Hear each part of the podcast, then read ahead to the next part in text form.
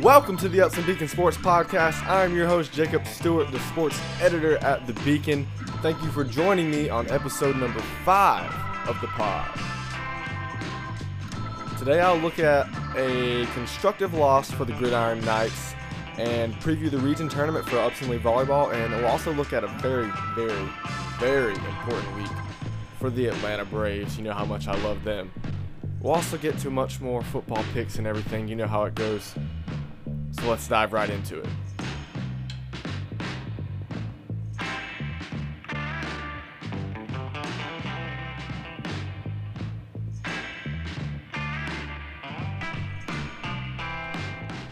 All right, so Upson Lee traveled down to Cordele, Georgia to play Crisp County. They played a pretty solid game. They came out and had a excellent first drive. That drive lasted almost eight minutes, and they went 70 yards down the field, and Jaquan Bentley capped it with a two-yard rushing touchdown. Upson Lee really manhandled the front of Crisp County, which is a good one.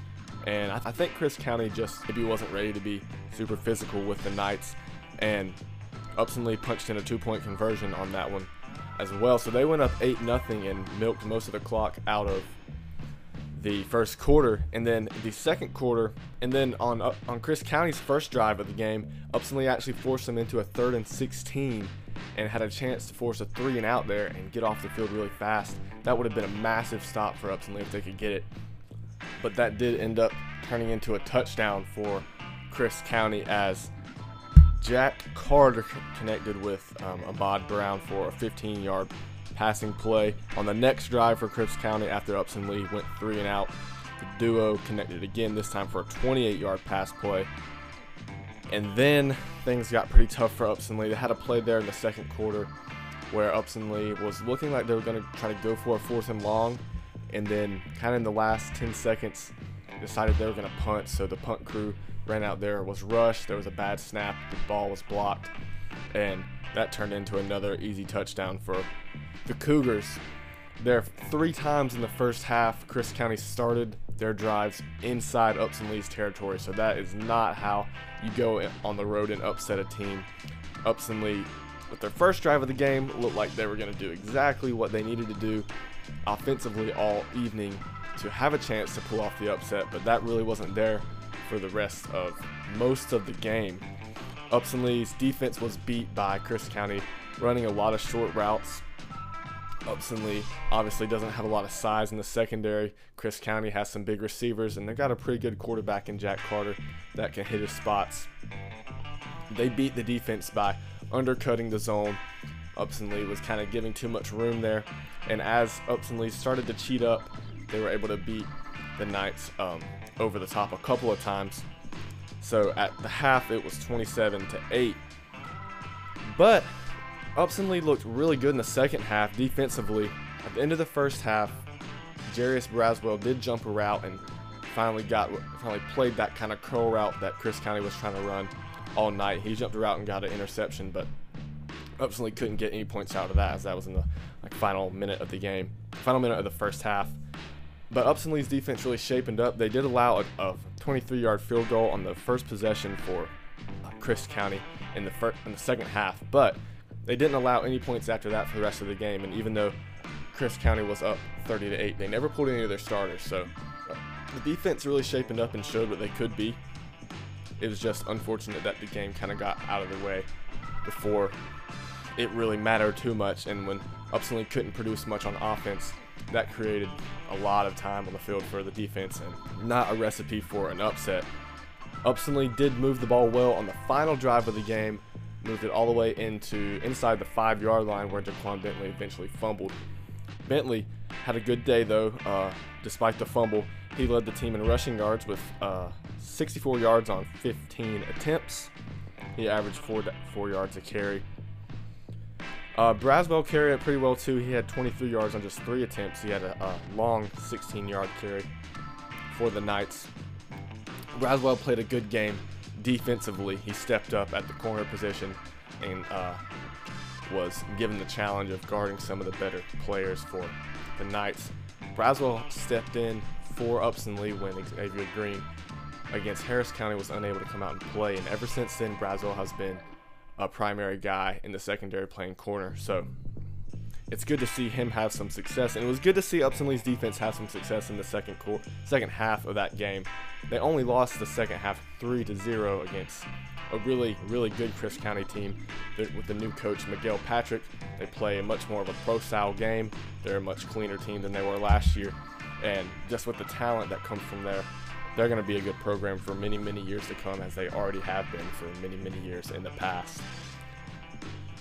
The biggest thing about this game was had Upson Lee beaten Pike like they should have, and like they were favored to do, and then you go on the road and you lose to lose to Crisp County with a good second half like you did, um, had a chance to only lose that game like 30 to 15 if we would have scored there on the last drive, you would feel really, really good about this football team and not really have too much of a doubt rolling into these next couple weeks that you were going to win some more football games. But with that loss to Pike County, that really kind of stirred the pot and uh, makes you wonder, you know, what team are you going to get on a game to game, week to week basis. So with this next game coming up against Americus Sumter, we'll preview that one more on the next podcast, hopefully. Um, and then the following week, which will be homecoming against Central Macon. Those are now two pretty much must must win games, as we know that Mary Persons is going to be a tough challenge. We know that Peach County is going to be a really tough challenge, and a game that Upson Lee will probably be underdogs by I would expect 30 points or more. Um, and then, of course, Jackson is not no pushover. Um, Coach Elder talked to me after the game and said that Jackson is probably the best front besides Peach in Crisp County that Upson Lee will face. That'll be the final game of the season. And if Upson Lee can can win these next two games, that uh, Jackson game on the road might be a very decisive game for who gets the fourth spot in the playoff. So We'll see, though. I do think that these next two games are are very much must win for um, Elder and the Knights. Rolling into some volleyball coverage, the Knights played their second round of the region seeding Saturdays, and they split it two and two. They um, lost to Jackson, they lost to Mary Persons, and then they beat Central and and Americus. So Upson Lee um, played well against Jackson in the first set, and then Jackson went on um, some good runs and kind of just swiped the floor with Upson Lee. And then the Knights lost a close first set to the, to the Lady Bulldogs, Mary Persons, and then spotted them a big lead at the beginning, had a big run to come back and force overtime in that game, but Mary Persons won the last set of that one 26 24. Those are the two games that Upson Lee really needed to win in, especially against Mary Persons but the Knights couldn't pull through. Upson Lee lost to Jackson, Pike, Mary Persons, and Peach all in the tournament. So they ended up just going three and four, and that was only good enough for a fifth seed in this thing. So the seeding going into the region tournament for the volleyball team is going to be Jackson at the top. They didn't lose a game, and then Mary Persons, Pike, and Peach all went five and two. They had a tiebreaker, and the decision was to go against how each team fared against Jackson. Uh, so Mary Persons took the two spot, Pike the three, Peach the four, Upson Lee got the five, and then Central, Crisp, and Americus Sumter wrapped that up. I think these top five teams in this tournament all have a legitimate chance to win this thing. I think Jackson looked beatable at times in all of those games that they played with Mary Persons, Pike, Upson Lee, and Peach. Now, I think Jackson is still definitely the clear favorite for this thing, but they're not as much of a favorite as they were last year. I don't think they're as good of a team. They're not super dominant, but they're the most efficient team, and they showed that in the region tournament. However, I do think Pike County is probably the second best team in this region, and then I would still say Upson Lee is is the three if they play their most efficient game, and that's just been the struggle for them playing the most efficient, effective um, not making as many mistakes as they uh, as they really did in the region tournament. They the mistakes against Mary Persons is what cost them that game, and Pike County as well, as they uh, forced a third set in the first Saturday of that against Pike County, but couldn't come through. So look out for this region tournament. It's going to be spicy this first week of October. Going to have a lot of teams that are in this, and it'll be really interesting to see how that turns out. Softball last week defeated Mary Persons, and now they're in their final week of the regular season. Last night on Monday night, I'm recording this on Tuesday, so Monday night they were defeated Americus Sumter 15-0. They'll play Central Macon and Peach, and then wrap up the week on Thursday evening at home against Jackson. That'll be the, their senior night and the final game of the regular season. That's going to be an important game too, going into the region tournament, just to see if the Knights are going to hit anybody on this Jackson squad. The Knights have pretty much solidified themselves as a four or five going into the region tournament. That game with Mary Persons is what's most likely going to be set up for them. Uh, Pike County, Crisp County, and Jackson have uh, kind of separated themselves a tiny bit at the top three. And so that'll also be a very interesting first week of October. That uh, region tournament is, I believe, more wide open because I don't think it has a clear favorite like the uh, volleyball tournament does. I think if you were going to pull one, Pike County is probably your favorite. I think they've probably got the deepest lineup and they've got the most arms that can throw and be diverse as far as when you get in that tournament. If you want to change things up with your arms, I'd, I'd say Pike County is probably the best team headed in, but we will see what happens in the first week of October, big region tournament week. All right, so looking at last week's football contest, I went a measly six and four, barely over 500. First game of the week was Notre Dame and Wisconsin. I had Wisconsin beating that one because I hadn't seen much out of Notre Dame, but should have known not to trust Graham Mertz. Uh, Notre Dame ran away with that one, 41 to 13. It was kind of a slog to begin it, but I guess Notre Dame got hot there at the end. The second game of the week, Texas Tech and Texas. I had Texas winning that one at home, and man, did they put up some points on Texas Tech, hung a 70 spot on them, won that one 70 to 35. The third game was Kentucky and South Carolina. This was a kind of a squeaker. Kentucky just got by South Carolina 16 to 10. South Carolina has played some tight games this year. Um, that one didn't go their way. I had Mississippi State looking to beat LSU. Mississippi State was at home with the Cowbells. They just barely couldn't do it. LSU squeaked out by three points, 28 to 25, despite a little rally there at the end for the Bulldogs. Tennessee fell to Florida, as I predicted. uh, Florida won that one 38 to 14. That's a good Florida squad, and that's going to be a big game for the Georgia Bulldogs and the cocktail party down in Jacksonville. The next game was Oklahoma and West Virginia. Man, Oklahoma has not looked good at all this year. They just barely beat West Virginia by three points, and I wouldn't be surprised if Oklahoma doesn't slide a good bit on the rankings, as they really have not been impressive the past couple weeks.